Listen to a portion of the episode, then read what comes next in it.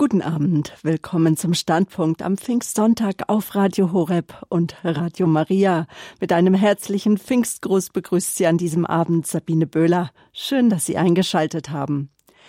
Der Heilige Geist hat immer Ausgang, das sagt mein heutiger Gast, der Ordensmann Pater Robert Maria Weinkötz. Das ist das Thema des Abends, liebe Zuhörer, der Heilige Geist, den wir heute feiern, dessen Ausgießung wir heute schon in der Heiligen Messe gefeiert haben. Pfingsten, wir feiern heute, dass Jesus uns den Heiligen Geist geschenkt hat. Wir feiern heute den Geist, der Maria erfüllt hat mit der Leibesfrucht, mit Jesus Christus, empfangen durch den Heiligen Geist.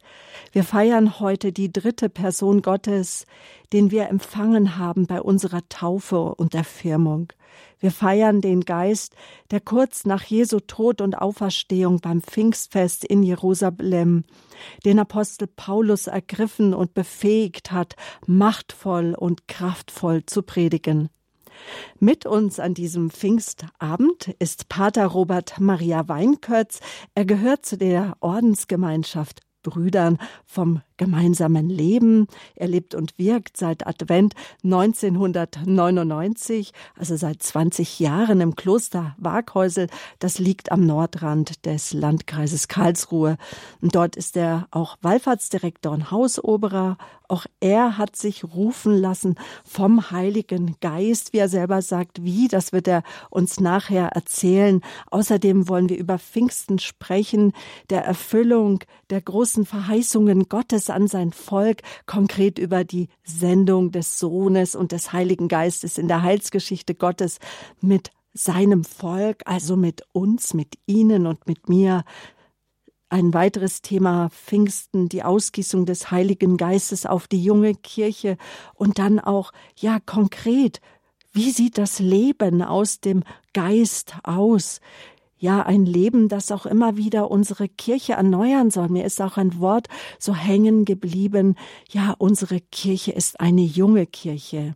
Und natürlich, liebe Zuhörer, wollen wir auch mit Ihnen sprechen, wie Sie das Wirken des Geistes erleben in der Welt, in der Kirche, in Ihrem eigenen Leben. Das Hörertelefon wird im Laufe des Abends auch wieder freigeschaltet, denn bei Radio Horeb, es ist Ihr Hörerradio, da sollen Sie natürlich mitsprechen Jetzt aber erstmal möchte ich ganz herzlich Pater Robert Maria begrüßen. Guten Abend nach Waghäusel. Hallo. Guten Abend, Frau Böhler, und guten Abend auch alle Hörerinnen und Hörer, die jetzt diese Sendung zugeschaltet haben. Als wir überlegt haben, was wir machen können, am Pfingstsonntag, welches Thema, dann sind wir spontan irgendwie auf das Thema gekommen, der Heilige Geist hat immer Ausgang. Warum dieses Thema? Wieso der Titel? Ja, die Sendung kam ja zustande, als noch Ausgangsbeschränkungen galten. Und ich habe dann gedacht, der Heilige Geist ist eigentlich der, der immer Ausgang hat, weil er vom Vater und vom Sohn ausgeht, weil er sich danach sehnt, in diese Welt hineinzuwirken. Und von daher hat mich dieses Thema inspiriert, und er möchte auch heute ausgehen zu uns, er möchte uns ergreifen, er möchte offene Türen finden.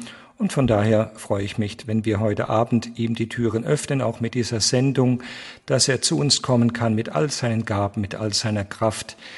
Denn wir haben nichts notwendiger als ihn in diesen Tagen. Wenn wir vom Heiligen Geist sprechen, Sie haben schon angesprochen, dann sprechen wir von den Gaben des Heiligen Geistes, auch von den Früchten des Heiligen Geistes. Darüber wollen wir nachher natürlich ausführlich sprechen. Doch jetzt zunächst mal die Frage, wir feiern ja heute ein Fest, Pfingsten, das auch schon Jesus gefeiert hat. Wo liegen denn die Wurzeln des Pfingstfestes und wo kommt auch der Name her, Pentecost, wie es auf Englisch heißt? Ja, die Wurzeln des Pfingstfestes, die sind sehr alt. Das Pfingstfest hat zu tun mit, den sieben, mit dem Sieben-Wochenfest, das im Judentum nach dem Pascha gefeiert wurde. Es war zunächst einmal ein Erntefest, ein Frühjahrserntefest und man hat gedankt für die Ernte des Jahres. Es ist ein sehr frohes Fest von daher, Aber später kam auch noch eine andere Bedeutung dazu, nämlich das Gedächtnis der Übergabe der Torah an Mose, des Gesetzes, der Weisungen Gottes an sein Volk. Und man hat voller Dankbarkeit daran gedacht, dass Gott sich mitteilt, dass er sein Volk auswählt, dass er sein Volk ja beschenkt mit seinen Weisungen. Und das ist etwas, ja, was sehr tiefe Ergriffenheit erzeugt hat. Dieses sieben Wochenfest wurde mit großer Freude begangen im jüdischen Festkalender. Und etwas von dieser Freude kann man auch noch spüren, wenn junge Juden die Torah überreicht bekommen und sich freuen nun, dass sie aufgenommen sind in die Gottesdienstgemeinde. Es ist eine Freude daran, dass Gott überhaupt ein Gott ist, der sich mitteilt, der Weisung gibt, der zu uns spricht. Und die Freude des Volkes Israel besteht einfach darin, es ist das von ihm erwählte Volk, in Liebe erwählte Volk, das sich ansprechen lässt. Und das ist die Freude, die auch mit diesem Pfingsttag verbunden ist.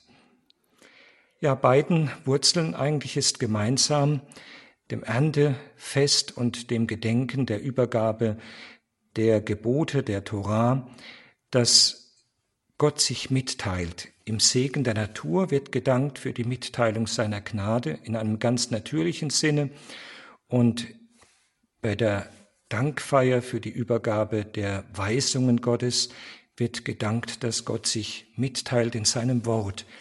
In beiden Formen ist die Mitteilung Gottes das, das Zentrum, dass Gott sich nach außen auf den Menschen zubewegt, auf die Schöpfung zubewegt, sich in der Schöpfung zu erkennen gibt, in seinem Segen.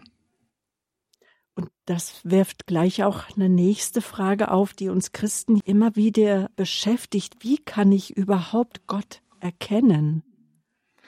Ja, das ist eine sehr gute Frage, denn die Erkenntnisfähigkeit des Menschen ist getrübt worden. Wir glauben von dem Zeugnis der Heiligen Schrift her, dass durch die Sünde des Menschen auch die Fähigkeit getrübt worden ist, Gott richtig zu erkennen, ihn zu entdecken. Sie ist nicht ganz verloren gegangen, und dabei berufe ich mich auf den heiligen Paulus, auf das, was er im ersten Römerbrief sagt, wo er sagt, Gott kann mit Hilfe der Vernunft an den Werken der Schöpfung erkannt werden. Seine unsichtbare Wirklichkeit, seine Macht und Gottheit kann der Mensch also schon noch erkennen. Aber sein Wesen, sein Inneres, sein Herz, das ist ihm mit der Zeit durch die Verhärtung des menschlichen Herzens nicht mehr so leicht möglich gewesen. Das Herz war nicht mehr so licht und nicht mehr so aufnahmefähig, und so hat er wohl erkannt, dass es eine höhere Wirklichkeit geben muss, dass es Gott geben muss. Auch in seiner Größe und Macht hat er ihn spüren können, aber er hat nicht mehr so richtig das Herz Gottes, sein Wesen finden können. Dabei fällt mir ein, ja, ein Text ein, ein Wort aus der Liturgie, und zwar da kurz bevor der Höhepunkt der Messe gefeiert wird in der Wandlung, gibt es das sogenannte Hochgebet. Das ist für diejenigen, die vielleicht nicht so vertraut sind mit der Liturgie, der Teil, wo wir Gott preisen, ja, für sein Wirken, wo wir ihm die Ehre geben und wo jetzt der Moment ist, wo wir auch ihn um die Ausgießung des Geistes bitten bei der Feier der heiligen Messe. Und in einem dieser sogenannten Hochgebete der heiligen Messe heißt es, wir preisen dich, heiliger Vater, denn groß bist du und all deine Werke künden deine Weisheit und Liebe. Da ist dieser Gedanke wieder aufgegriffen aus dem Römerbrief. Den Menschen hast du nach deinem Bild geschaffen und ihm die Sorge für die ganze Welt anvertraut. Über alle Geschöpfe sollte er herrschen und allein dir, seinem Schöpfer, dienen. Als er im Ungehorsam deine Freundschaft verlor und der Macht des Todes verfiel, hast du ihn dennoch nicht verlassen, sondern voll Erbarmen allen geholfen, dich zu suchen und zu finden. Und dann heißt es, immer wieder hast du den Menschen deinen Bund angeboten und sie durch die Propheten gelehrt, das Heil zu erwarten. Was mich hier berührt in diesem Gebet ist das Thema der Freundschaft. Gott hat dem Menschen die Freundschaft immer neu angeboten. Und da denke ich an den Bund mit Noah, an den Bund mit Abraham, dann an den Weg, den er mit Mose und seinem Volk gegangen ist. Immer ist Gott ist gewesen, der auf den Menschen zuging. Nicht der Mensch, der von sich aus jetzt sich bemüht, mit allen möglichen Techniken Gott zu erreichen, sondern Gott geht auf den Menschen zu und versucht ihn zu erreichen. Er versucht ihn anzusprechen und er versucht ihm neu sein Wesen, seine Freundschaft anzubieten. Aber diese Fähigkeit eben im menschlichen Herzen ist ein Stück weit verloren gegangen. Sein Herz ist verhärtet. Es gibt viele Zeugnisse in der Heiligen Schrift, wo von diesem harten Herzen des Menschen die Rede ist. Ich denke vor allen Dingen an dieses dramatische Bekenntnis auch wieder des heiligen Paulus, ebenfalls aus dem Römerbrief. Dort schreibt er, er weiß zwar um das Gesetz Gottes, er weiß zwar, was Gott will von ihm, aber er ist nicht mehr fähig, aus sich heraus wirklich frei das zu tun, was Gott im Herzen hat für ihn. Und er preist zum Gott am Ende dieses Bekenntnisses seiner Armseligkeit, dass er immer wieder wohl weiß, was Gott im Herzen hat, aber dass er es nicht tun kann, preist er das Erbarmen, das ihm zuteil geworden ist durch Jesus Christus. Also es ist ein langer Weg der Offenbarung, den Gott mit dem Volk geht, wo er sich ihm zeigt, er spricht zu ihm, zu seinem Volk in dem Wort, das er ihm gibt, in den Geboten Gottes. Aber das Volk muss die Erfahrung machen und mit ihm auch Gott, dass es nicht fähig ist, aus eigener Kraft die Weisungen Gottes, die Gesetze Gottes zu halten. So sehr sie ihm gefallen, immer wieder entfremdet sich der Mensch Gott gegenüber, er verhärtet, er bricht den Bund, er handelt immer wieder neu in Untreue dem Bund und dem Versprechen gegenüber und fällt immer mehr von Gott und dem Bund ab. Die Propheten haben dies beklagt und haben immer wieder dann auch gemahnt zur Umkehr. Und diese dramatische Geschichte, die das Volk, das erwählte Volk mit Gott geht, gipfelt dann in der Vertreibung des Volkes aus dem von Gott ihm geschenkten verheißenen Land. Es muss in das Exil gehen und es verliert dadurch das Land als Zeichen, dass es den Bund gebrochen hat. Gott sagt ihm oft durch die Propheten, du bist nicht mehr mein Volk, ja. Er ist einfach, wenn man es menschlich ausdrücken wollte, enttäuscht. Und das ist eigentlich der Tiefpunkt der Geschichte Israels. Nach all diesen großen Wundertaten der Befreiung aus Ägypten, nach den Offenbarungen seines Willens, dann der Abfall, der Bruch des Bundes. Aber das Schöne ist, und das ist auch das, was durch dieses Gebet in der heiligen Messe dann auch angesprochen wird, dass Gott es wiederum ist, der in diesen Zeiten der Dunkelheit, des Abfalls, der Untreue den Bund erneuert, den Bund bekräftigt und zwar durch ganz wunderbare Weisungen. Da heißt es zum Beispiel beim Prophet Ezechiel, ich schenke meinem Volk ein neues Herz, ich gebe ihnen einen neuen Geist, ich lege meinen Geist in sein Inneres. Oder auch später dann im Propheten Joel, das ist eine Stelle, die dann auch später in der Apostelgeschichte am Pfingsttag zitiert wird. Eure Söhne und Töchter werden Propheten sein. Der Geist Gottes kommt über sie. Oder es wird der neue Bund verheißen durch Jeremia, dass Gott selber es ist, der diesen Bund jetzt stiftet, von seiner Seite her nochmal eintritt als Bundespartner, weil er um seiner Ehre willen es nicht zulassen kann, dass dieser Bund auf Dauer gebrochen wird. Worauf es mir aber ankommt, dass eben der Mensch von sich aus die Fähigkeit nicht mehr so richtig hat, Gott zu finden, Gott zu erkennen, geschweige denn auch dann den Bund wirklich zu halten, so dass Paulus irgendwann sagen muss, ja, der Mensch hat das Gesetz empfangen, aber im Grunde genommen war die Weisung des Gesetz Gottes nur dazu da, ihm deutlich zu machen, was der Wille Gottes ist und ihm klar zu machen, du kannst ihn nicht erfüllen. Du bist in deiner Fähigkeit getrübt, du kannst das Wort Gottes nicht halten, so wie Gott es wirklich ersehnt. Und dann tritt Gott selber in der Verheißung des Heiligen Geistes auf den Plan und sagt, ich bin es, der euch meinen Geist geben wird, der seinen Geist über euch ausgießen wird, und der Geist wird euch von innen her befähigen, jetzt das zu leben, was ihr vorher nicht gelebt habt,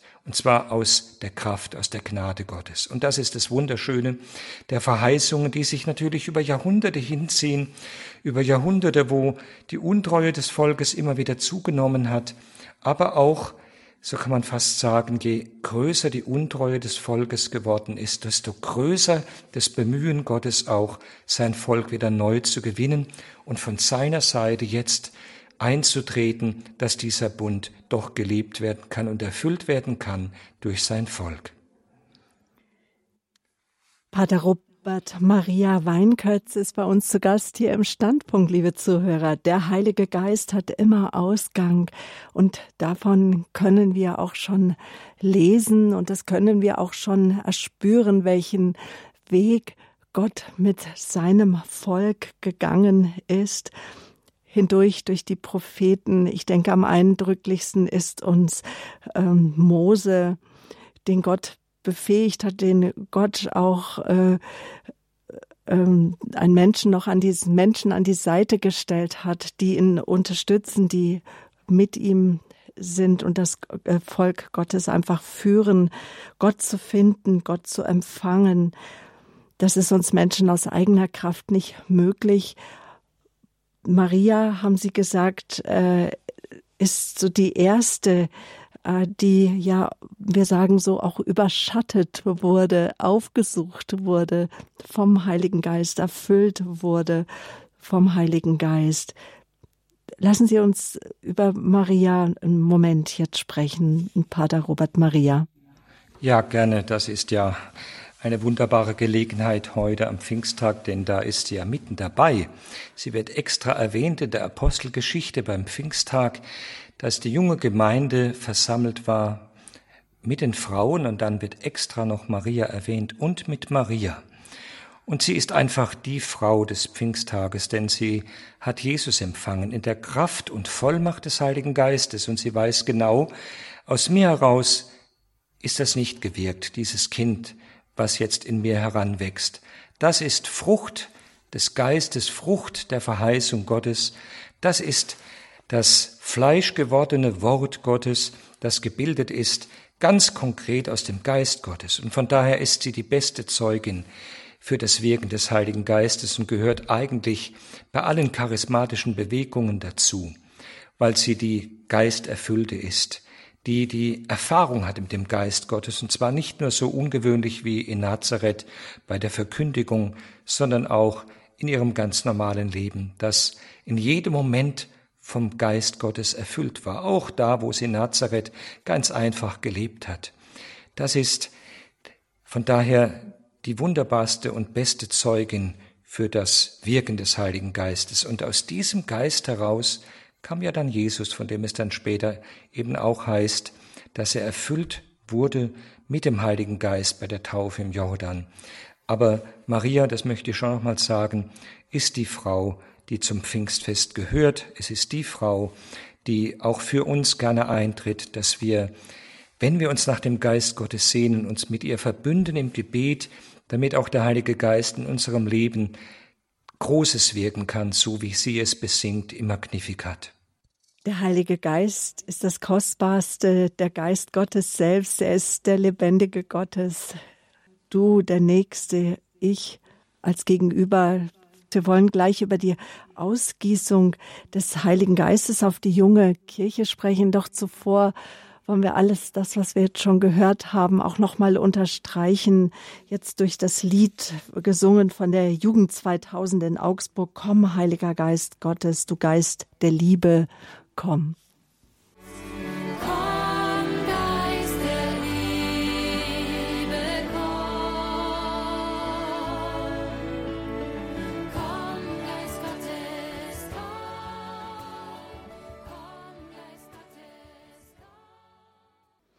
Es ist Pfingstsonntagabend hier auf Radio Horeb und Radio Maria. Begrüßt Sie herzlich Sabine Böhler. Schön, dass Sie eingeschaltet haben.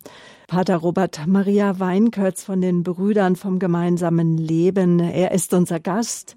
Wir sprechen über den Heiligen Geist. Wir feiern Pfingsten, das Fest der Freude, das Fest des Geistes. Ja, das Fest Gottes für sein Volk das Wesen und das Herz Gottes ist für uns Menschen manchmal schwer erkennbar. Doch es kann gefunden werden, es kann erspürt werden durch den Geist Gottes. Gott will Freundschaft mit uns Menschen und er hat einen Plan mit seinem Volk, mit Ihnen und mit mir. Jetzt gerade zu der Zeit, wir haben ja die Sendung genannt, der Heilige Geist, der hat immer Ausgang. Ich habe von vielen Menschen gehört, die gesagt haben, dass sie Zeit hatten jetzt in der Zeit des Lockdowns, als die Corona-Krise war, innezuhalten, intensiv auch bei den heiligen Messen dabei zu sein, die über das Radio ausgestrahlt wurden, über die vielen verschiedenen Wege, auch über Livestream und das da Gott für sie spürbar war, auch der Zusammenhalt der Kirche und dass es so ein bisschen war, wie äh, die, das Volk Gottes versammelt sich im Obergemach, Familien haben sich versammelt, Einzelne haben sich versammelt, aber sie waren nicht alleine, weil sie wissen, der Geist Gottes ist mit ihnen.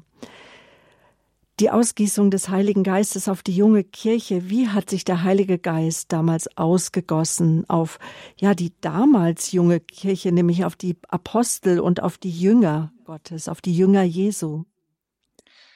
Ja, davon erzählt die Apostelgeschichte sehr schön. Wir haben ja heute früh, während der Messe war, am Pfingsttag, schon ein Zeugnis gehört aus der Apostelgeschichte, dass sie versammelt waren im Gebet und sie waren ähnlich wie jetzt vielleicht wir insgesamt als Kirche oder auch wenn wir nicht gläubig sind, gezwungenermaßen auch in einem gewissen, in einer gewissen Abgeschlossenheit, Klausur sagt man modern dazu.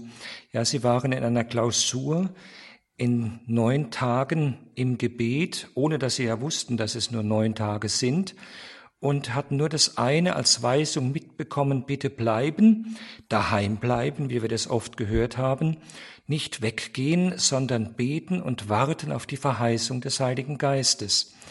Und das haben sie gemacht. Im Gebet waren sie versammelt und sie haben, da kann man vielleicht drüber nachdenken, sicher nebenbei auch was gegessen, und sie haben nicht nur gebetet, sie haben sich vielleicht auch nochmal beschäftigt mit der Heiligen Schrift, mit all dem, was in der Heiligen Schrift gezeigt wird über den Weg Gottes mit seinem Volk.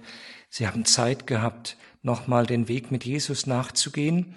Aber in dieser Zeit dieses intensiven Zusammenseins mit Gott, wo Gott nochmal sie zusammengeholt hat, weil er ihnen was neu schenken wollte, wo er ihr Herz quasi auch versucht hat zu öffnen für das große Geschenk in dieser Zeit, kam es dann am Pfingstfest, an dem großen Fest des Judentums, am Wochenfest oder am Erntefest, zu diesem Ausgießen des Heiligen Geistes.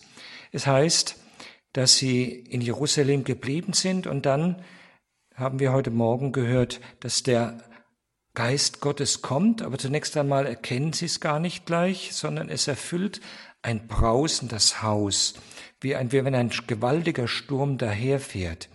Und sie hören und erleben nur dieses Äußere, diese Zeichen, die mit dem Kommen des Geistes verbunden waren. Und sie sind ergriffen.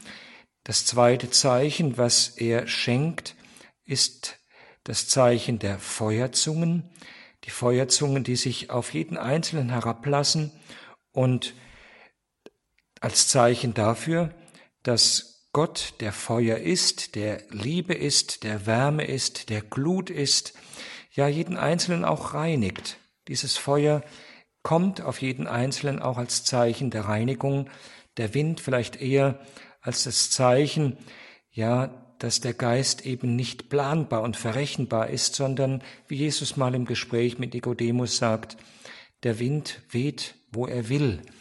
Und so ist es auch mit dem Geist Gottes. Er ist nicht einfach nur planbar, sondern er ist frei in seinem Wirken. Und so zeigt sich dieses Kommen des Heiligen Geistes. bei der jungen Kirche in der Morgenstunde, wo sie im Gebet versammelt sind, bereit, aber dann kommt etwas, was eben nicht geplant ist, was wir auch als Kirche nicht einfach nur organisieren können. Es kommt etwas von Gott selber. Und ich glaube, das ist, wenn Sie es eben angesprochen haben, in die Zeit hinein, in der wir stehen, auch das, was wir erwarten dürfen.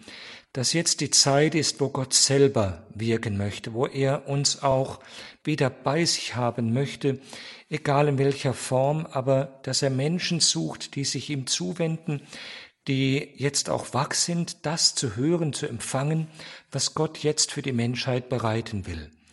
Wir reden viel von der Wirtschaft, wir reden davon, was alles anders werden wird und so weiter und so weiter. Wir kennen das ja schon zur Genüge und wir wissen es eigentlich und wir fürchten es auch. Aber ich würde mir wünschen, dass wir jetzt auch davon sprechen, was macht denn Gott anderes vielleicht für uns? Was hat Gott im Plan für seine Menschheit, für seine Familie, für seine Kinder?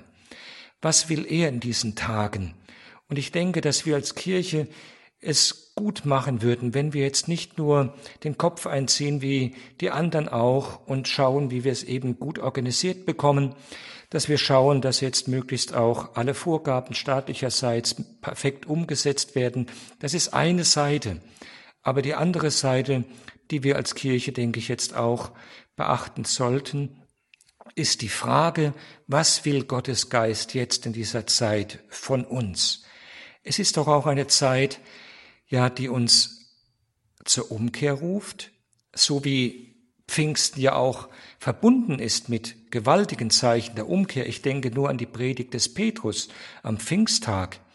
Da deckt Petrus ganz klar auf, ja, was auch die Sünde war, dass sie den Urheber des Lebens getötet haben.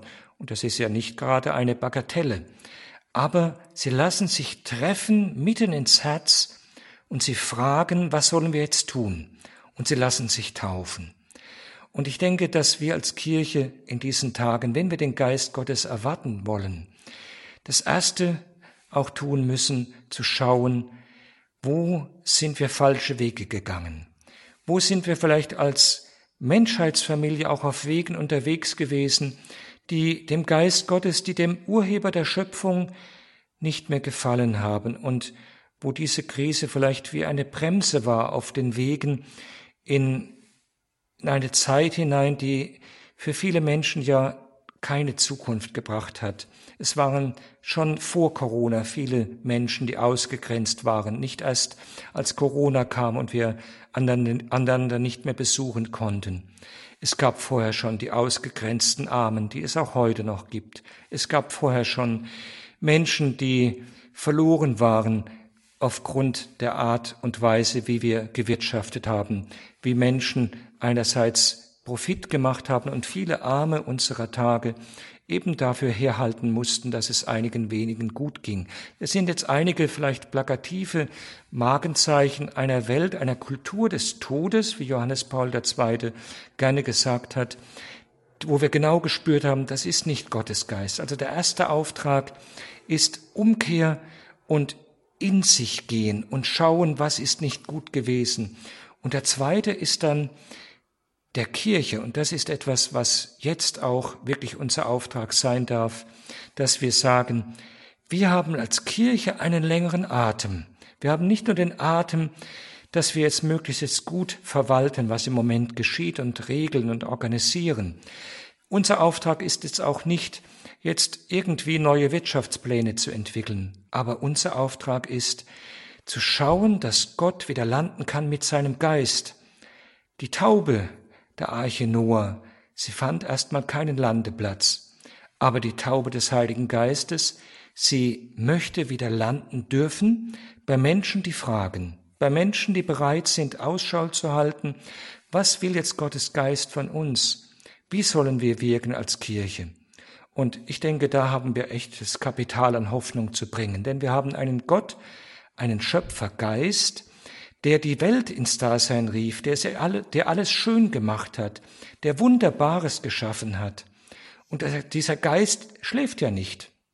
Der ist ja nicht einmal gekommen und hat sich dann in Rente begeben, sondern dieser Geist ist ja da, um auch heute noch zu wirken, zu handeln, Menschen zu ergreifen. Und wir dürfen als Kirche Hoffnung bringen. Hoffnung nicht auf uns, weil wir es besser wüssten, auch wenn es immer wieder mal einige gibt, die auch in der Kirche aufstehen und dann ganz klug alles dann vielleicht beurteilen und besser machen würden. Aber unser Auftrag ist zuallererst die Hoffnung auf Gottes Geist, den Menschen zu bringen, die jetzt vielleicht eine neue Form der Armut empfinden und entdecken, die letztlich auch heilsam sein kann. Die Hoffnung von Gottes Geist den Menschen bringen. Wir sprechen immer wieder davon, dass Gott ein Dreifaltiger ist. Wir glauben an Gott, den Vater, den Sohn und den Heiligen Geist. Und immer wieder werden wir auch gefragt, wir Christen, ja, wer ist denn jetzt der Heilige Geist? Den Vater, da habe ich eine Vorstellung, Schöpfergott, Jesus Christus, dem Mensch gewordenen Sohn. Aber wer ist der Heilige Geist? Wie, wie kann er beschrieben werden? Ja, da haben Sie vollkommen recht. Und selbst der Vater ist für uns zum Teil auch schwer vermittelbar. Auch wenn Jesus davon spricht im Gespräch mit den Jüngern, denke nur an das Gespräch mit Philippus, da sagt dieser Philippus zu Jesus, zeig uns doch den Vater. Und Jesus muss ihm sagen, wer mich sieht, sieht den Vater. Also das heißt, der Vater ist erkennbar mittels Jesus, im Schauen auf Jesus, auf sein Handel, auf sein Herz, auf sein Wesen, erkenne ich Gott, den Vater, den Schöpfer. Aber mit dem Geist Gottes, da ist es scheinbar doch etwas schwieriger. Er hat aufs erste hin kein Gesicht wie Jesus, aber wir spüren ihn in seiner Art und Weise, in seiner Physiognomie, im Handeln Jesu. Und ich denke, wenn wir das Handeln Jesu mal anschauen, dann spüren wir, dass der Geist Barmherzigkeit ist so wie er Jesus antreibt, zu den Armen zu gehen, dass der Geist Wahrheit ist, die aufdeckt, was Sünde ist, wie Jesus im Johannesevangelium sagt. Er ist also auch ein Geist der Klarheit, ein Geist, der ein klares Profil hat, würde man heute sagen. Aber die Bibel hat viele Bilder und Bilder sind vielleicht für uns noch wichtiger als abstrakte Vorstellungen, die wir uns vom Geist Gottes machen. Und das weiß Gott, dass er uns auch in Bildern ansprechen kann, weil wir eben leibseelisch aufgestellt sind und eben über Bilder auch etwas von einer Wirklichkeit entdecken können, die wir nicht wahrnehmen und sehen können. Und da gibt es zum Beispiel, um nur einige wenige Bilder nochmal aufzugreifen, wir haben ja einige schon kurz bedacht, die Erfahrung des Sturmes, die Unberechenbarkeit, die Kraft, die Vollmacht, aber auch das leise Säuseln, die Sanftheit des Geistes, so wie Elia ihn erfährt. Wir erfahren das Bild des Feuers, ja, das Feuer, das brennt, das wärmt, aber das auch reinigt. Oder anderes, ein anderes Bild, was uns heute auch vertraut ist am Pfingsttag, die Taube. Die Taube, die bei Noah angedeutet war, schon als Friedenszeichen und die Taube, die sich auf den Sohn Gottes herablässt und die etwas von dieser Sanftheit, von dieser ja, Milde Jesu auch ausdrückt, vielleicht im Gegensatz zu dem Feuer, ja, das auch im Geist natürlich lebendig ist und wirkt. Und so sind es viele äußere Zeichen, Bilder, die wir brauchen, um etwas von seinem unbeschreiblichen Wesen, also so wie es zunächst mal scheint, unbeschreiblichen Wesen zu erfassen, entdecken zu können. Aber ich denke, der Geist ist eben derjenige, den man nicht einfach so begrenzen kann, der so viele Formen hat zu sprechen. Und das ist ja auch etwas, was wir schon im eigenen Leben vielleicht erfahren haben. Ja, wo er sich offenbart in manchmal auch in einer reinigenden, schmerzlichen Weise und dann wieder in einer tröstenden, ja, ermutigenden Weise oder in der Weise, wie er uns erhält und Rat gibt und Weisung gibt. Also er lässt sich nicht einfach so schnell in eine, ja, in eine Form pressen und das gehört eben zu seinem Wesen. Aber vielleicht ist das schönste Wort, und damit möchte ich äh, den Blick noch auf das Innerste eigentlich lenken, was den Geist ausmacht. Das schönste Wort ist, er ist die Liebe. Die Liebe, die sich mitteilt. Natürlich ist Gott die Liebe, so sagt es Johannes, aber der Geist Gottes ist genau das, er zeigt das Wesen Gottes, das Liebe ist. Und das ist vielleicht das Schönste, was auch jeder Mensch, auch wenn er Liebe vielleicht nie erfahren hat oder nie richtig erkannt hat, wenigstens in der Sehnsucht entdecken kann und sagen kann, aha, das ist etwas, was ich beim Geist Gottes finden kann und was ich mit dem Geist Gottes in Berührung bringen kann. Und der Geist Gottes, könnte man das so sagen, wenn wir heute darüber sprechen, der Geist Gottes, der hat ja immer Ausgang, er wohnt, er lebt in uns, er ist ausgegossen in unser Herz. Ja, erstmal natürlich durch die Taufe, dann auch noch mal durch die Firmung, äh, dass wir fragen, ja, wie wirkt die Liebe, der Geist Gottes die Liebe ist, wie wirkt der Heilige Geist? Ja, das ist schön, wenn wir das Wirken des Heiligen Geistes mal anschauen. Also zunächst mal nochmal auf die Apostelgeschichte, die ich liebe, vor allen Dingen, weil in der Apostelgeschichte unser Ordensvater, der heilige Augustinus, viele Spuren des Geistes Gottes entdeckt hat, die ich auch mit Ihnen gern nochmal anschauen möchte. Er sagt, das Wirken des Geistes erkennt man zunächst einmal in der Bereitschaft, die beim Menschen geweckt wird zur Umkehr. Die Bereitschaft, Wege zu verändern. Aber dann, als ihr Herz wirklich berührt worden ist, was tut die frühe Gemeinde? Sie sind bereit, sich von ihren Gütern zu lösen, ihre Güter zusammenzulegen und eine Güter- und Lebensgemeinschaft zu bilden. Das Private wird aufgegeben ein Stück weit für das Gemeinsame. Und das ist immer etwas, was dem Geist Gottes zu eigen ist, der immer Gemeinschaft stiftet, der den Menschen ruft aus sich heraus. Das ist übrigens auch das, was der Papst heute nochmal so schön in seiner Predigt angesprochen hat. Der Geist, der uns aus der Verschlossenheit, unserem Egoismus, aus dem Selbstmitleid herausführt auf den anderen zu und der uns löst von unserem Egoismus. Und das sind die schönsten Spuren, die wir gleich am Anfang in der Apostelgeschichte finden, neben den leuchtenden Zeichen der Wunder, der Zeichen, die dann auch in seiner Kraft geschehen. Ich habe bei der Vorbereitung dieses Abends ein Blatt gefunden, das schon viele Jahre in einem Buch lag und das mir plötzlich in die Hände fiel. Und da sind Wirkungen des Heiligen Geistes mal aus der Heiligen Schrift zusammengefasst. Und ich möchte einige mal anschneiden, die dort genannt sind, ohne sie zu ermüden mit den Schriftstellen, die sich damit verbinden. Aber Sie erkennen vielleicht die eine oder andere Stelle dann auch. Der Geist tritt für uns ein, er ist unser Anwalt. Der Geist seufzt in uns, sagt Paulus. Er seufzt in dem Moment, wo wir selber nicht recht wissen, was wir beten sollen. Der Geist offenbart den Paulus. Er zeigt etwas Unbekanntes und gibt etwas zu verstehen, was vorher nicht verstehbar ist. Und er gibt etwas zu erkennen, was vorher nicht erkennbar war. Ja, der Geist ist ein Geist, der Leben schenkt. Er macht den Menschen zu zum Kind Gottes, auch wie der Römerbrief. Er spricht geheimnisvolle Dinge aus, sagt Paulus später im ersten Korintherbrief. Er entflammt, er sendet aus, er vereint, er schafft Einheit, er führt zusammen, er ergründet und erforscht, er lehrt. Und dann etwas, worüber man etwas staunen kann, denn das ist auch beschrieben vom Geist Gottes, nur dass wir merken, was das für ein virtuoser Geist ist, von dem wir heute reden und nicht einfach nur so ein nebulöses Etwas oder eine unpersönliche Kraft. Da heißt es zum Beispiel in der Apostelgeschichte, der Geist fesselt.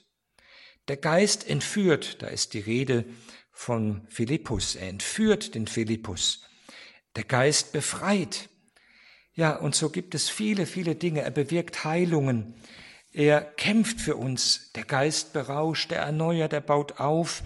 Also ich möchte es jetzt aufhören, aber er hat eine ganze Palette von Wirkungen. Und wenn Sie in Ihrem eigenen Leben schauen könnten und mal schauen, wie hat er denn in meinem Leben gewirkt, dann würden Sie auch sagen, er hat getröstet, er hat mir Freude geschenkt, er hat mir plötzlich Licht geschenkt, er hat mir geraten, ja, er hat vielleicht auch mich mit Schmerz erfüllt, als ich einen falschen Weg gegangen war. Er hat mich gemahnt. Also es gibt auch in unserem Leben Spuren seines Wirkens, wo wir genau merken, so ist er gewesen und so hat er gehandelt. Der Heilige Geist steht heute ganz im Mittelpunkt, hier im Standpunkt auf Radio Horeb und Radio Maria. Schön, dass Sie eingeschaltet haben. Danke, Pater Robert Maria Weinkötz.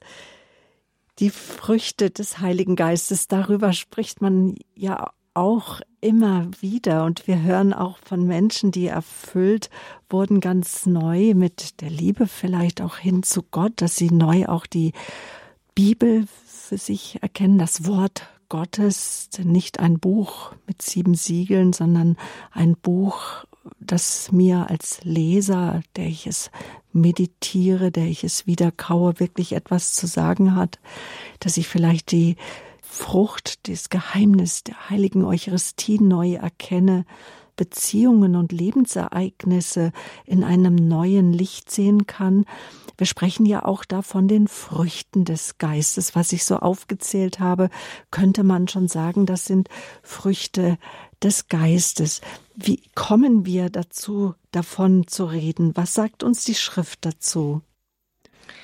Ja, Paulus spricht von den sogenannten Früchten des Geistes im Galaterbrief. Und zwar setzt er immer wieder gegenüber den Mensch, der aus dem Geist Gottes lebt, der sich vom Geist leiten lässt, und den Mensch, der sich vom Fleisch leiten lässt. Aber jetzt denken wir nicht einfach nur an den bösen Leib mit seinen sinnlichen Begierden und so weiter, sondern Fleisch heißt für Paulus eigentlich alles. Da ist zwar der Leib in seiner Gefallenheit, die wir auch erfahren leider, mit inbegriffen, aber da ist alles drin enthalten, ja, was zu einer Kultur gehört, die Gott vergisst, die Gott zur Seite schiebt und wo dann Wirkungsweisen, ja, des menschlichen Handelns zutage treten, ja, die wir alle leidvoll erfahren haben, Stolz, Selbstsucht, Habsucht, Eifersucht und so weiter. Das beschreibt er erst und dann sagt er aber, der Geist ist ein ganz anderer.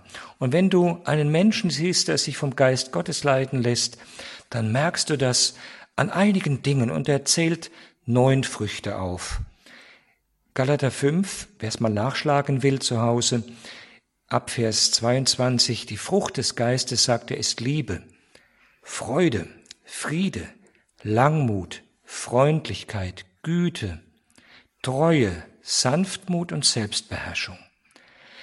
Das sind alles Dinge, die der Geist im Menschen hervorbringt und wachsen lässt. Aber nicht einfach so, sondern wenn der Geist die Möglichkeit hat, in uns zu wirken, wenn er ein offenes Herz findet, dann wächst im Menschen ein anderes Wesen im Laufe vieler Jahre. Und ich spreche bewusst vom Wachsen, weil dieses Wachstum ja auch zu den Früchten passt. Die Früchte brauchen in der Regel eine lange Vorbereitungszeit. Wenn ich im Garten etwas pflanze, dann kann ich nicht in der nächsten Woche die Frucht erwarten. Da muss erst etwas in die Erde fallen da muss erst gegossen werden, da muss das Äußere passen, die Lebensbedingungen. Ja, und dann muss mit viel Pflege und mit viel Geduld und mit etwas Glück ja das heranreifen, was ich gepflanzt habe. Und so ist es auch mit dem inneren Menschen. Das ist nicht einfach nur dem Zufall überlassen. Ich kann und muss einiges dazu tun, nämlich mich dem Geist öffnen und auch versuchen, seinen Anregungen zu folgen. Und mit der Zeit merke ich, ich werde verwandelt, ich werde ein anderer. Und ich merke es gar nicht selber, sondern die anderen sagen das mir. Die anderen sagen mir, das hättest du früher nicht gekonnt. Früher wärst du aus der Haut gefahren, jetzt bist du sanftmütiger geworden. Wie hast du das nur geschafft? Und dann wird vielleicht jemand sagen, na ja, wenn du wüsstest, wie viel Kämpfe vorausgegangen sind, bis diese Sanftmut vielleicht jetzt so war, wie du denkst, dass ich sie habe, das ist ein langer Weg. Es ist ein Weg, aber der möglich ist, jedem Menschen, der sich dem Geist Gottes öffnet, der mit ihm wirkt und der dann spürt, dass etwas Schönes heranwächst, ja was anzieht, weil der Geist dann in diesem Menschen konkret nochmal Jesus herausbringt, das Kind Gottes in uns zum Leben weckt. Und das ist immer etwas, was wunderbar und schön ist, aber auch schmerzlich eben, bis diese Geburt und das ist etwas anderes, an einer anderen Stelle, wo Paulus davon spricht, bis diese Geburt als Kinder Gottes wirklich vollzogen ist.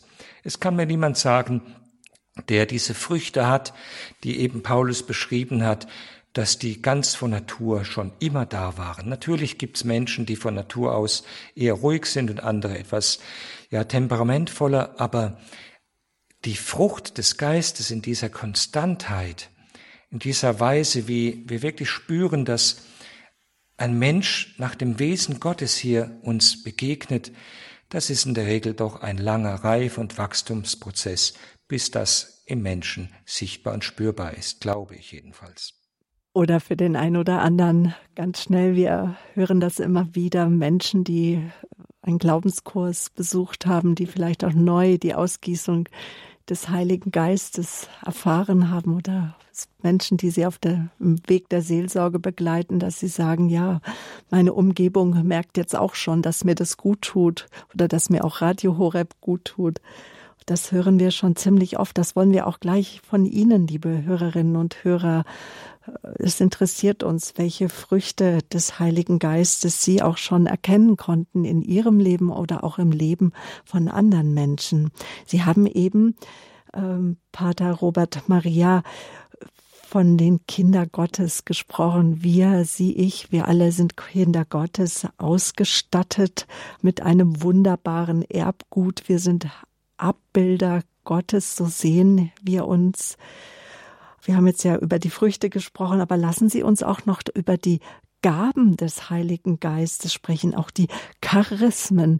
Gott gibt eben in den Charismen Gnadengaben. Das sind Geschenke, die er macht im Blick auf die Kirche, im Blick auf das fruchtbare Wirken eines Menschen, dass er quasi nochmal besser ausgestattet wird, um fruchtbarer für Gott wirken zu können. Das sind also nicht Dinge, die wir einfach so in uns tragen, obwohl es natürlich gewisse natürliche Voraussetzungen braucht, aber es sind zunächst mal Charismen, Geschenke, Gnadengeschenke, die Gott mitteilt. Paulus erwähnt besonders im ersten Korintherbrief mal einige, die wir vielleicht schon mal gehört haben, aber die uns vielleicht auch zum Teil noch ganz schön fremd sind. So dem normalen Kirchgänger, der sie hören, aber wo habe ich denn die erfahren und habe ich die vielleicht selber schon mal in mir entdeckt? Ich lese mal diese Verse vor aus dem ersten Korintherbrief und dann werden wir mal hören können, gibt es da etwas, ja, mit dem ich schon was anfangen kann. Es gibt verschiedene Gnadengaben, sagt Paulus, aber nur den einen Geist. Es gibt verschiedene Dienste, aber nur den einen Herrn. Es gibt verschiedene Kräfte, die wirken, aber nur den einen Gott. Und dann, jedem wird die Offenbarung des Geistes geschenkt, damit sie anderen nützt. Und jetzt kommen die Gaben. Dem einen, und das ist jetzt nur einiges, was Paulus erzählt, dem einen wird vom Geist die Gabe geschenkt, Weisheit mitzuteilen. Dem anderen durch denselben Geist die Gabe, Erkenntnis zu vermitteln. Andern in demselben Geist Glaubenskraft, einem anderen immer in dem einen Geist die Gabe, Krankheiten zu heilen, einem anderen die Kraft, Machttaten zu wirken, einem anderen prophetisches Reden, einem anderen die Fähigkeit, Geister zu unterscheiden, ja und so weiter. Und dann noch die Zungenrede, die Sprachengabe. Charismen sind Dinge, also Befähigungen, die Gott schenkt, für eine bestimmte Sendung oder manchmal auch punktuell für einen gewissen Moment, wo ein Mensch eine besondere Gabe nutzen darf zum Wohle anderer. Die Gaben, die Charismen sind, ausgenommen vielleicht mal diese besondere des Sprachengebetes, der Zungenrede, das ist schon etwas Spezielles noch, aber es sind zunächst mal Gaben für andere, für die Auferbauung des Reiches Gottes. Und man kann sagen, das ist wie beim Christbaum. Der Christbaum ist da, aber er hat nicht von sich aus die Kugeln hervorgebracht oder die schönen die Sterne. Die hängen andere dran. Und so ist es auch mit den Charismen. Die hängt Gott an einen Menschen dran. Und das Fatale, das darf man vielleicht jetzt an dieser Stelle auch sagen, wäre, wenn der Christbaum sich schmücken würde und sagen würde, schau mal, wie toll ich bin, was ich alles hervorgebracht habe, ja. Und ich bin viel schöner als die anderen. Schau doch auf meine Sterne. Jetzt nimm alles weg und du bist nichts. Charismen sind zur Verherrlichung Gottes gedacht. Und sie brauchen natürlich, das muss man in dem Zusammenhang auch mal erwähnen, natürlich auch Menschen, die fähig sind, in rechter Weise auch mit den Charismen umzugehen. In einem Menschen, der geläutert ist, der rein ist, der offen ist für das Wirken Gottes, kann ein Charisma viel fruchtbarer und leuchtender sein. Und das wird auch Gott so in seiner Klugheit und Weisheit dann auch einrichten, als in einem Menschen, der noch, ja, ungereinigt ist, der noch sehr selbstsüchtig handelt, dann ist auch das Charisma oft ja verdunkelt und verunreinigt. Und deshalb kann man schon sagen, es sind Gaben Gottes, freie Geschenke. Und ich möchte es mal an einem Bild deutlich machen. Wenn Gott Charismen gibt, dann gibt er sie gerne Menschen, die auch fähig sind, damit umzugehen. Natürlich kann man es auch noch lernen. Aber wenn jetzt, ja, ich weiß nicht, wer von Ihnen ein teures Auto hat zu Hause, und dann haben Sie vielleicht einen Sohn, der ist gerade mal 17, hat gerade den Führerschein gemacht, und der sagt, Papa, gib mir mal bitte den Schlüssel für deinen Ferrari. Würden Sie ihm ohne weiteres, ohne dass Sie vielleicht wirklich geschaut haben und sich überzeugt haben, dass er gut fahren kann, ihm gleich das teure Auto geben? Wahrscheinlich nicht. Sie würden sagen, bitte nimm erstmal das Auto, ja, das Zweitauto, was ich noch habe. Wenn was passiert, es üb erstmal, gewinn Sicherheit und später kriegst du denn auch den Ferrari. Und so macht's Gott glaube ich auch gerne mit den Gaben des Geistes, mit den Charismen. Dankeschön. Der Standpunktabend hier bei Radio Horeb, der Heilige Geist hat immer Ausgang. Die Früchte des Heiligen Geistes haben wir besprochen. Sie sind nachzulesen im Galaterbrief 5,22. Die Frucht des Geistes, die Liebe, die Freude, der Friede, ja, Langmut, Freundlichkeit, die Güte, Treue, Sanftmut, Selbstbeherrschung. Jetzt haben wir eben auch über die von Gott ausgegebenen Gnadengaben gesprochen. Die Gaben, die wir einsetzen für andere, für die Kirche. Liebe Zuhörer, wie geht es Ihnen damit, mit dem Gehörten?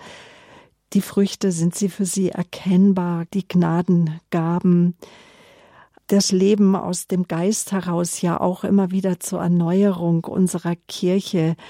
Der Heilige Geist, er hat immer Ausgang, er hatte immer Ausgang und er wird immer Ausgang haben. Er weht, ausgegossen von Gott selber. Sie können anrufen. Die Nummer, das ist die 089, die 517 008 008. Gleich geht's weiter hier im Standpunkt auf Radio Maria und Radio Horeb.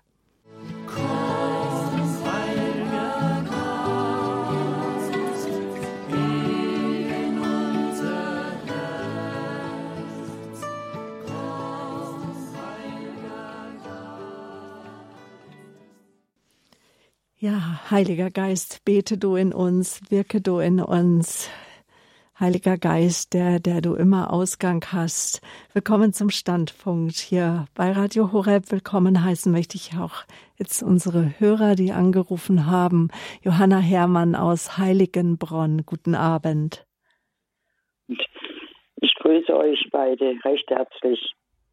Ich habe in meinem Leben also vieles erlebt vom Heiligen Geist. Da bin ich fest überzeugt, dass da der Heilige Geist gewirkt hat.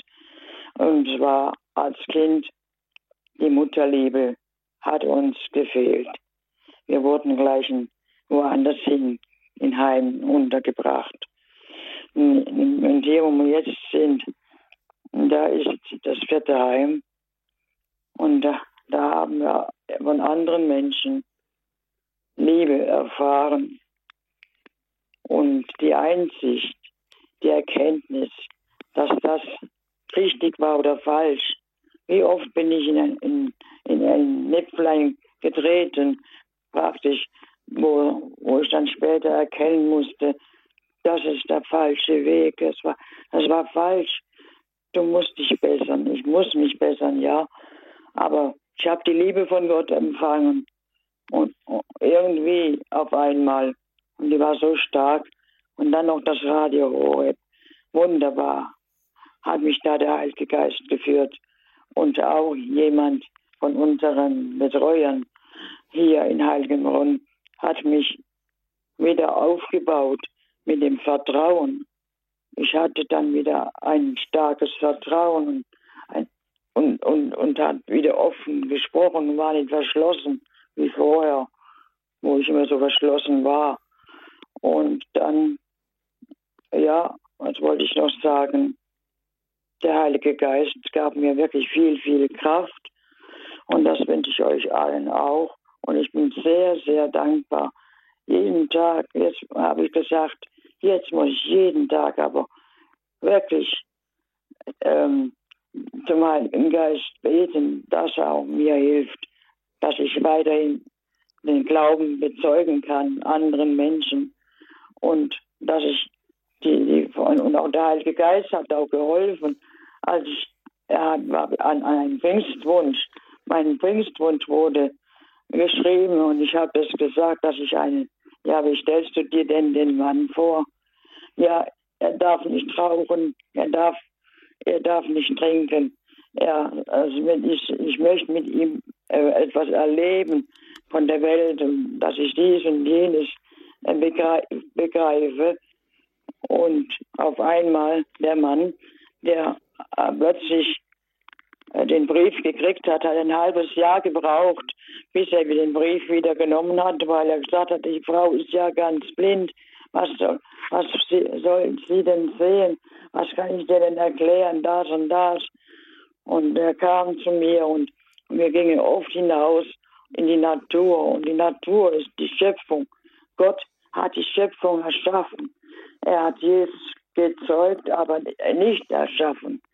Er, er hat uns den Heiligen Geist gegeben, damit wir auch die Schöpfung ganz schön äh, äh, über, äh, betrachten können, die Vögel, die, die, die Blumen, der Duft. Aber heute gibt es wieder so viele Blumen, die gar nicht duften. Aber das ist ja wunderbar, wie Sie das beschreiben können, Frau Herrmann. Wenn ich es ja. recht, recht gehört habe, sind Sie blind. Das heißt Menschen, die kein Augenlicht haben. Da sind die Seit Sinne. Dem achten Lebensjahr muss ich hinzufügen.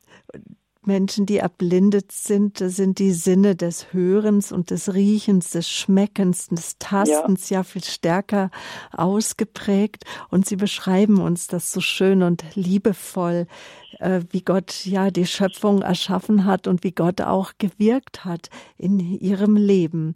Kann man sagen, äh, Pater Robert Maria, dass das auch sozusagen Früchte äh, des Geistes sind, dass wo keine Mutterliebe war, dass sie die Johanna Hermann sich trotzdem geliebt gefühlt hat und auch immer geleitet gefühlt hat, auch auf ihren Wegen, auch wenn es Wege waren, wo sie hinterher gesagt hat, dass ich hätte in eine andere Richtung gehen sollen? Ich glaube, dass das das Spezialgebiet ist des Heiligen Geistes, ja Menschen in die Liebe zu führen, die sie vorher nicht gekannt haben. Und das ist wirklich sein Spezialgebiet. Und wenn ich da anknüpfen darf, also ich denke, es kann einem ganz plötzlich so geschenkt werden. Es kann sein, dass Menschen es ganz plötzlich erfahren dürfen, diese wunderbare Liebe, die ausgeht vom Gottesgeist. Und das haben wir oft schon erfahren, auch bei Seminaren, dass Menschen ganz verändert waren. Aber ich möchte an dieser Stelle auch gerne noch was Persönliches anfügen, weil ich glaube, das passt jetzt auch sehr schön. Ich kann mit dem Geist Gottes und mit dem Thema der Heilung sehr viel anfangen, weil ich auch gespürt habe, dass in meinem Leben vieles Unheil war und heilungsbedürftig. Ich brauche das jetzt gar nicht groß beschreiben, aber es ist schon vielleicht mit einem Stichwort zu benennen, eine Erfahrung des Ungeliebtseins oder der Dunkelheit, die mich viele Jahre begleitet hat.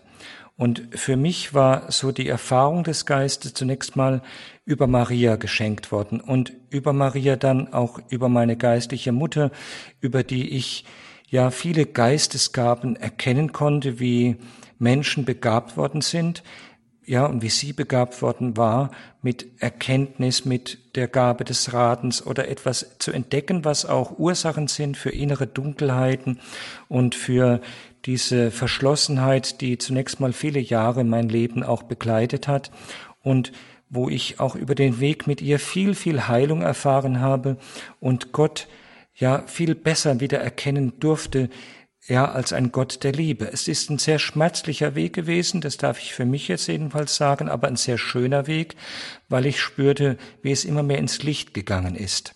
Und ich denke gerade, wenn Sie, Frau Herrmann, das jetzt erzählen, dann ist das etwas, was, glaube ich, eine ganz große Sehnsucht des Geistes Gottes ist, wie auch immer, auf welchen Wegen, langsam oder schnell, aber Menschen heil zu machen und Menschen dadurch auch zu befähigen, dass sie Zeugnis geben von der heilenden Liebe, die von Gott ausgeht und die er über Menschen schenken kann, über Erfahrungen durch Menschen oder direkt eingießen kann ins Herz. Da hat er viel Fantasie oder wenn ich meinen Weg anschaue, über viele Jahre auch, ja, der Begleitung, der Wandlung, des Mittragens und bis etwas Neues heranwächst. Das ist, wäre nochmal ein eigenes Thema.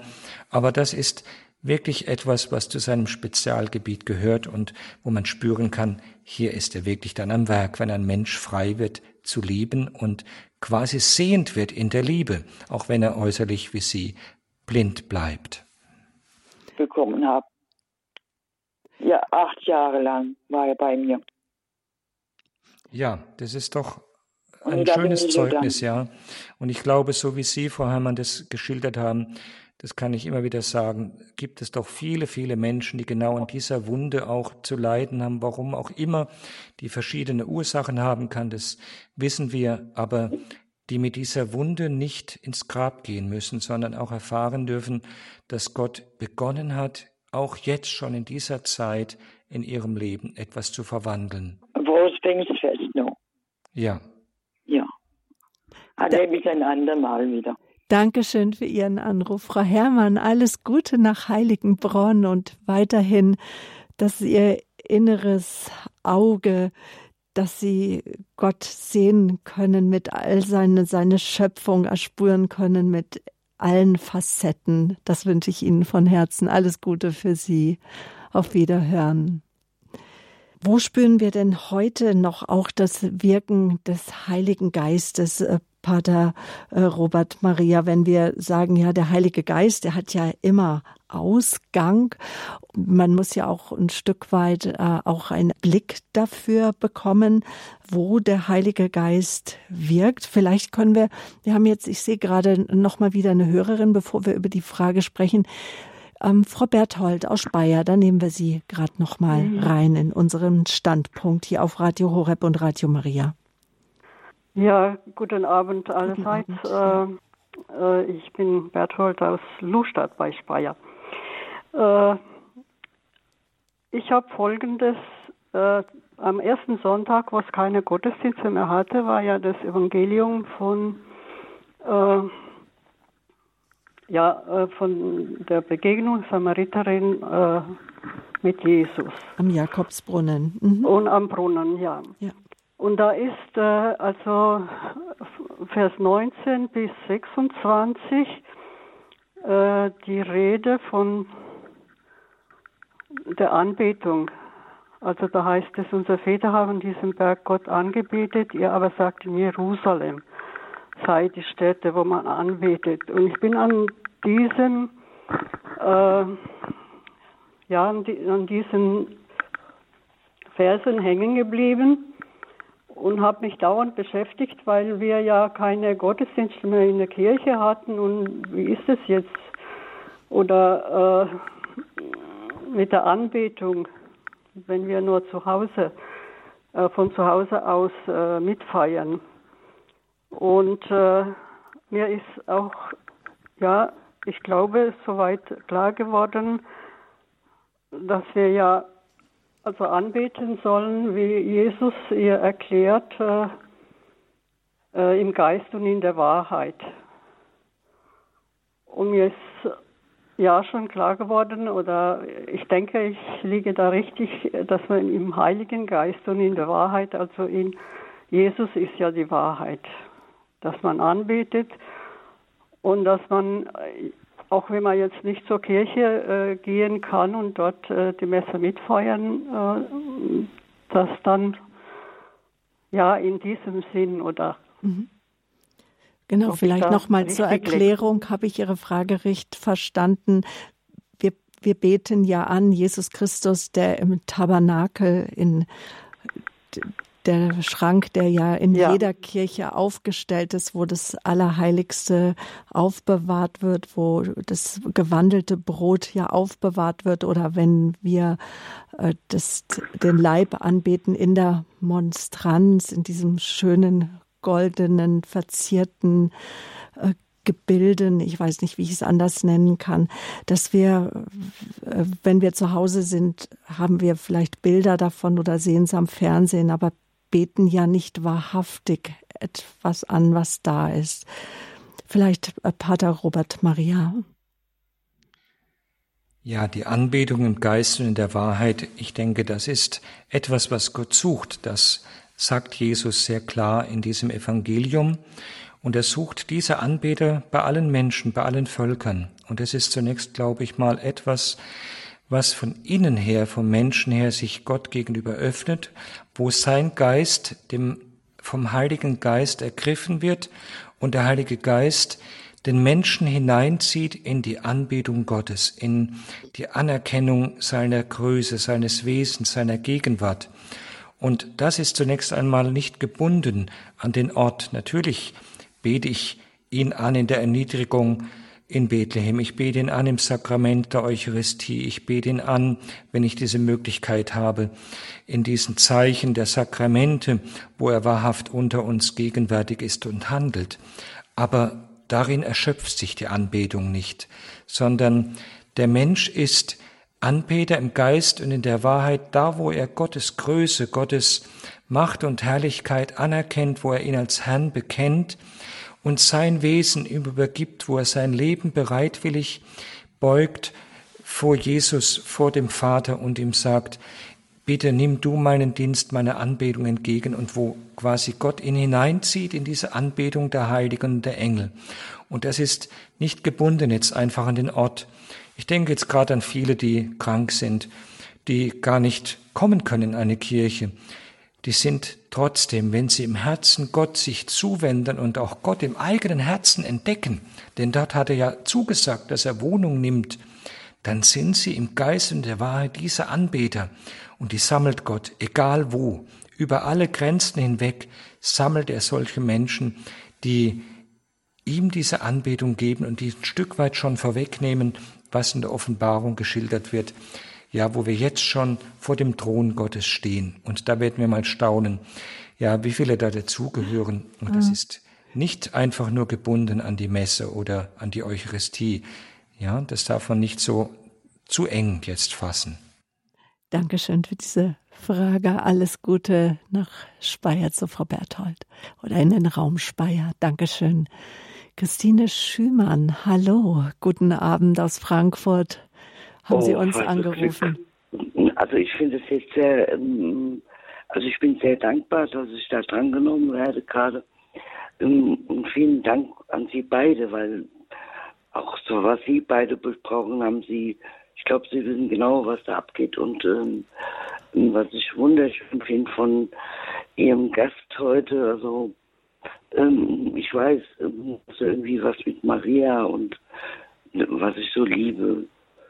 Ähm, was ich sagen möchte ist, also ich bin jetzt auch schon ein bisschen älteres Modell, aber ich habe ähm, nicht durch Zufall, weil gar nichts ist Zufall meiner Meinung nach, äh, mit sieben Jahren Jesus kennengelernt.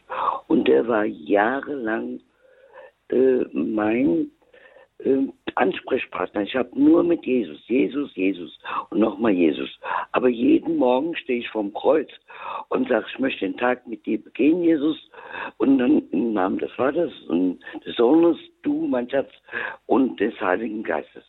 Und dann irgendwann vor, weiß ich nicht, vor eins, zwei oder fünf, es ist längere Jahre jetzt her, ist mir bewusst geworden, dass er der Heilige Geist Gottes Geist ist. Und das war mir vorher nicht aus lauter Liebe zu Jesus nicht bewusst.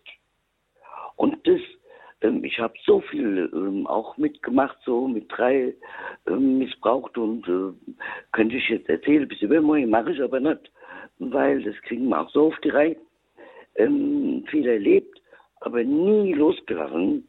Und als ich mitbekommen habe, dass der Heilige Geist derjenige ist, der uns hinterlassen wurde von Jesus, von meinem geliebten Schatz, da ging es mir gut, aber manchmal hm, breche ich auch wieder ein. Und denke ich, wo bist du denn jetzt? Mhm. Kannst du mir nicht helfen? Aber ich bin nicht böse. Also ich beschuldige niemand, weil das kann ich nicht. Weil das ist einfach Vater, Heiliger Geist und äh, Sohn, das ist meine Liebe. Und egal, was ich alles durchgemacht habe. Und es war auch nicht so easy. Mhm. Aber was mich so äh, auch äh, irgendwie heute sehr, sehr, sehr beeindruckt hat, den Mann, den Sie da haben. Das ist der Pater Robert Maria Weinkötz. So eine beruhigende Stimme. Und ich nehme ihn jedes Wort. Und ich bin sehr, sehr kritisch geworden, mhm. weil viele reden auch ein bisschen Mist. Aber okay, wenn man weiterkommt im Leben und mit Jesus und mit Gott zusammen ist und mit dem Heiligen Geist, dann äh, erlebt man ein kleines bisschen mehr, glaube ich. Weil das ist ja das, was er sagt, wachsen.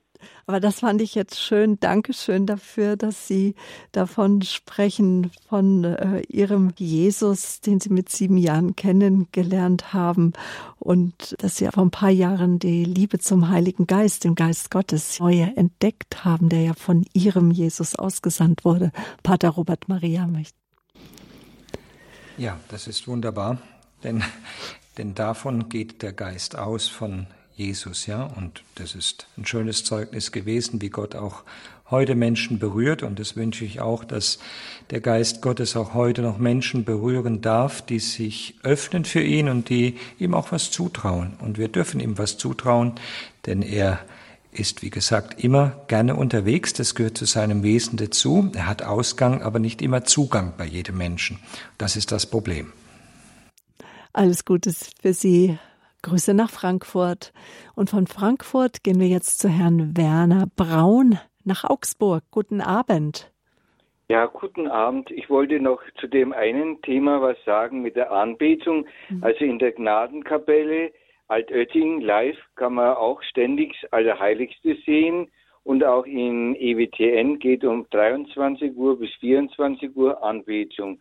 Und von mir selber, mit dem Heiligen Geist, wollte ich berichten, da gibt es ein schönes Gebet, wo man sich fünf Minuten still macht. Heiliger Geist, du Seele meiner Seele, ich verspreche dir, mich ganz deinen Anordnungen zu fügen. Lass mich nur ganz deinen heiligen Willen erkennen. Da habe ich sehr gute Erfahrungen gemacht.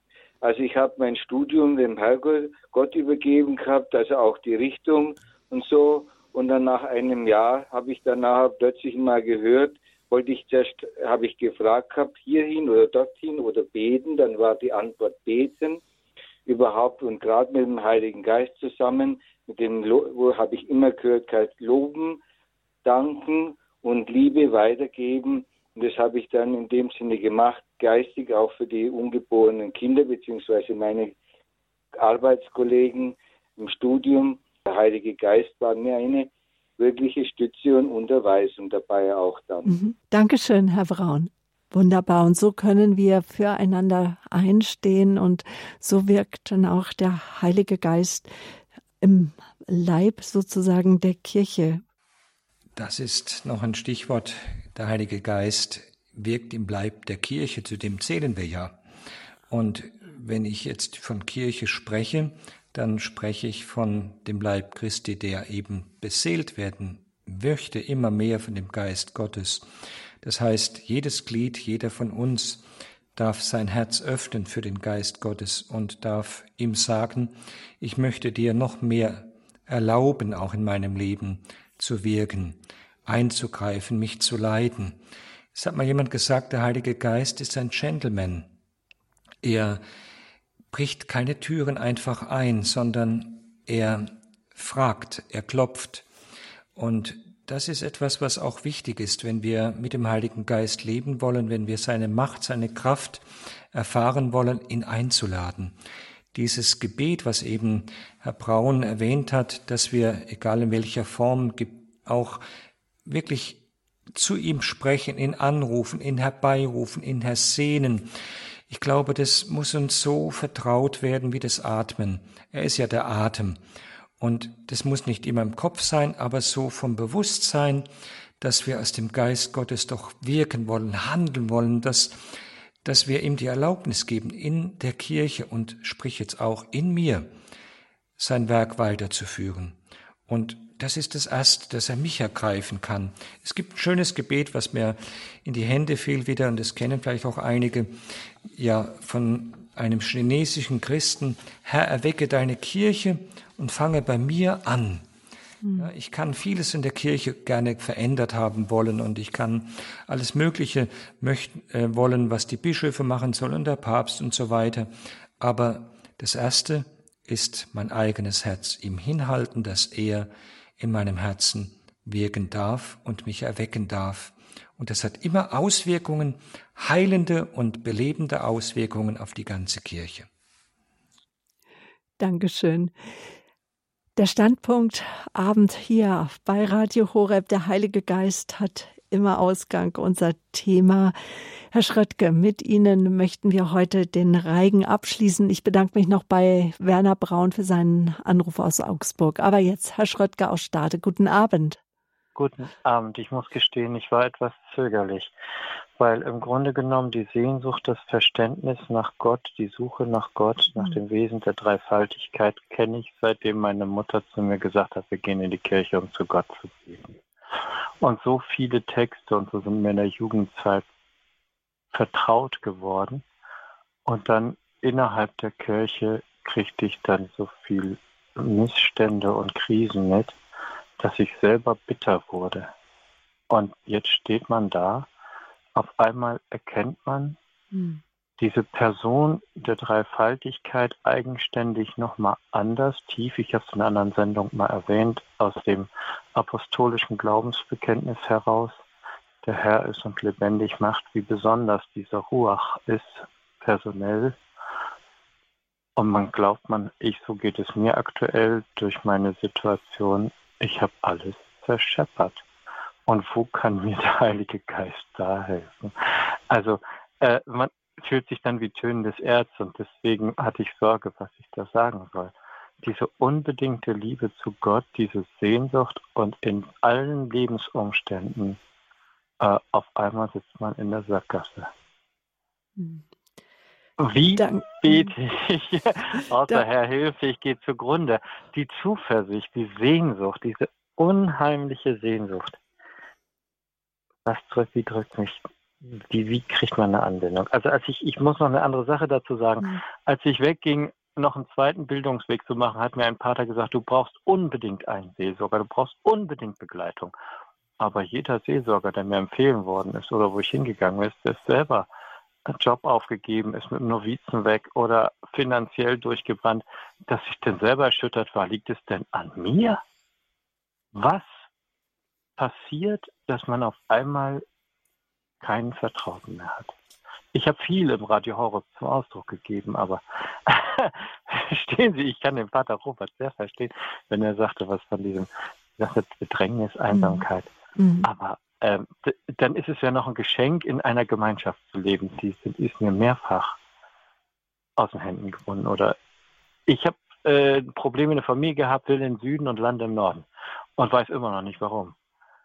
Gut, da ist natürlich eine ganze Geschichte jetzt hinten dran, aber die natürlich auch exemplarisch steht für viele andere Geschichten, die Menschen in der Kirche erlebt haben oder die sie selbst auch leider so geschrieben haben. Und es gehört natürlich leider auch zu dem Weg der Kirche in dieser Zeit, dass sie auch eine sehr verletzte Kirche geworden ist, von ihren eigenen Gliedern zum Teil verletzt.